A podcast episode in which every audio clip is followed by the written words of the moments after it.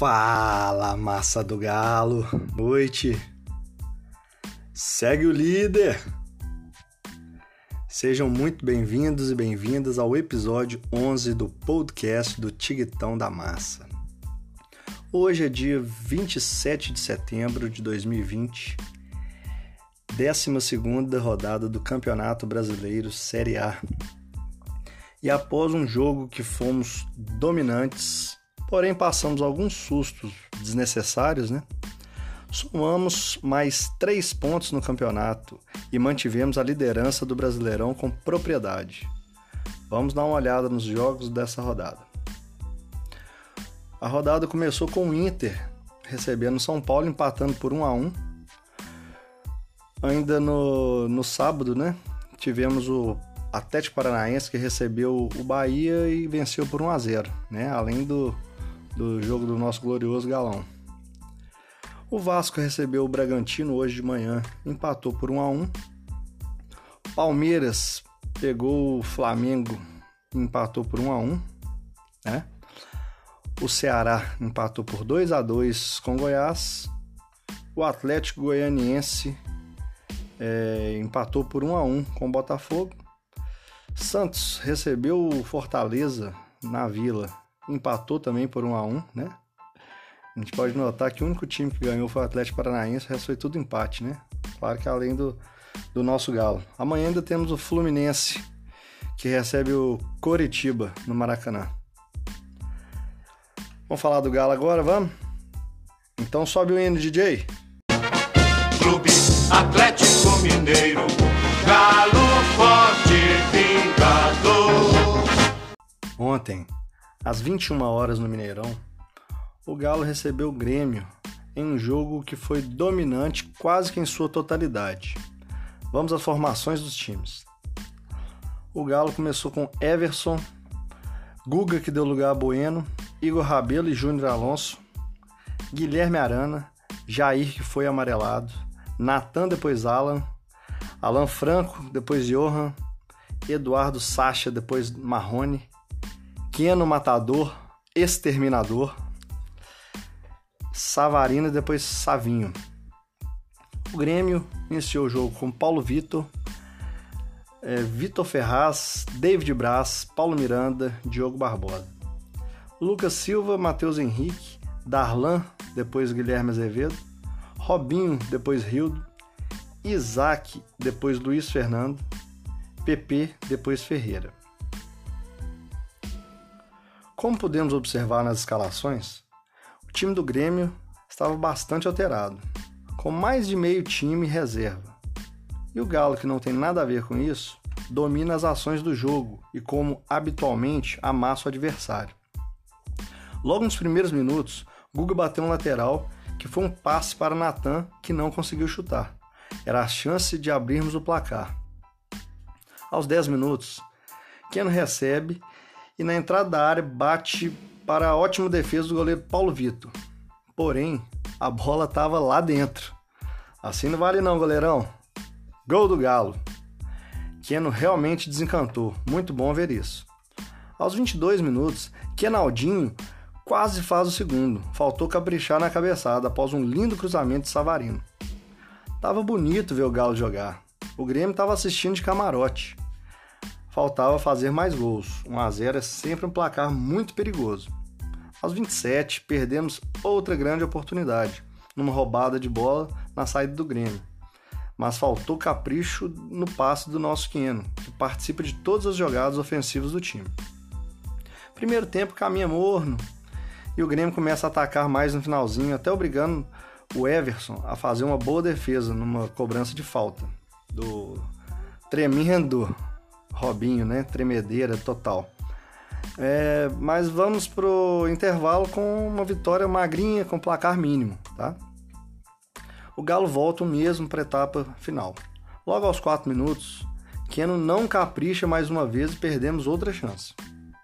Entretanto, aos 6 minutos, ele vem queimar a minha língua. E após um passe de Sacha, bateu de fora da área, ampliando o placar. É gol do Galo. O Grêmio vinha a diminuir logo depois, aos 9 minutos.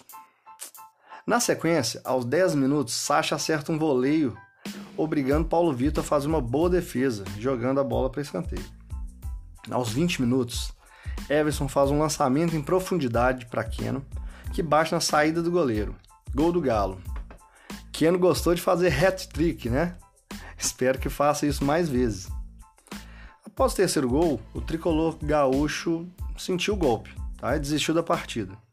Então o Galo somente administrou a partida até o apito final.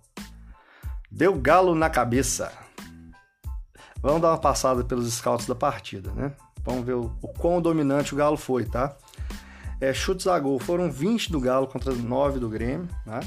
Destes aí, apenas 6 do Galo que foram a gol, né? Metade entrou, para nossa alegria. E 4 chutes do Grêmio, tá? Foram na direção do gol. Tivemos posse de bola de 54% contra 46% do rival, 471 passes trocados contra 410 do Grêmio. Nossa precisão foi 82% contra 81% do Grêmio. 20 faltas o Galo cometeu, o Grêmio cometeu 11. Um cartão amarelo para cada lado, nenhum cartão vermelho. Ninguém ficou na banheira, ninguém foi impedido. Tivemos nove escanteios para o Galo contra quatro escanteios do Grêmio. Independente dos números, na minha opinião, foi o jogo mais fácil que tivemos no Brasileirão até agora. Tudo bem que o adversário estava bem mexido, mas o Galo soube se impor. Só acho que precisamos aprender a matar o jogo quando oportunidades aparecerem. Falando em alguns destaques aí na partida, o Everson vem se mostrando um grande goleiro, posição que estamos muito bem servidos, com Rafael e São Vitor ainda no elenco. Além da firmeza debaixo das traves, ainda conseguiu fazer um lançamento longo achando Keno sozinho para fazer o gol. Os laterais fizeram uma partida razoável, nada demais. Júnior Alonso é um cara que enfatiza toda rodada. Ele joga demais, ele é muito acima da média. Consegue ser firme e ao mesmo tempo bom tecnicamente. Tá? Jogador muito diferenciado. O Jair, como sempre, ocupa bem demais os espaços ali no meio de campo. Né? Também fez uma boa partida.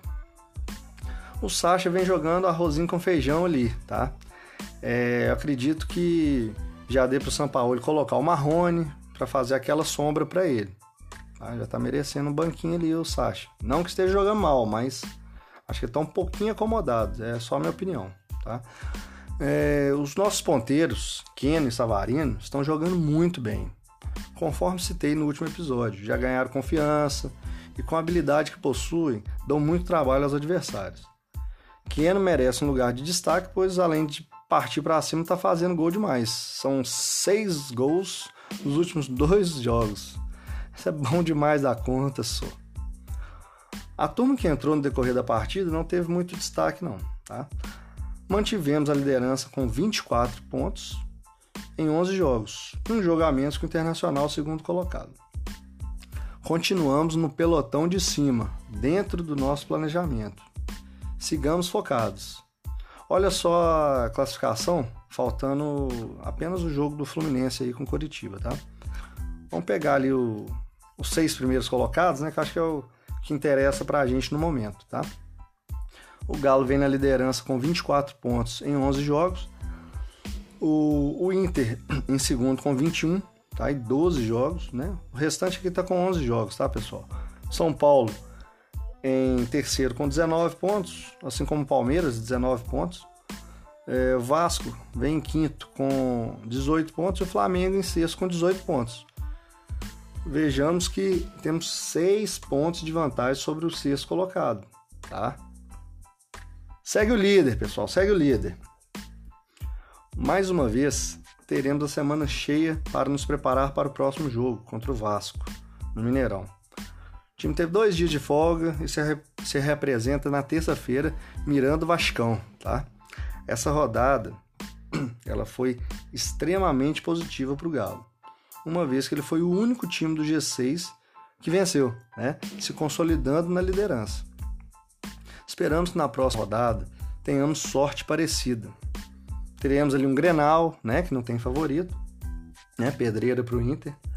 Mas os outros times que brigam ali em cima com a gente são favoritos nos seus confrontos. O Palmeiras vai receber o Vozão, São Paulo vai a Curitiba pegar o Coxa e o Flamengo recebe o Atlético Paranaense. Tá?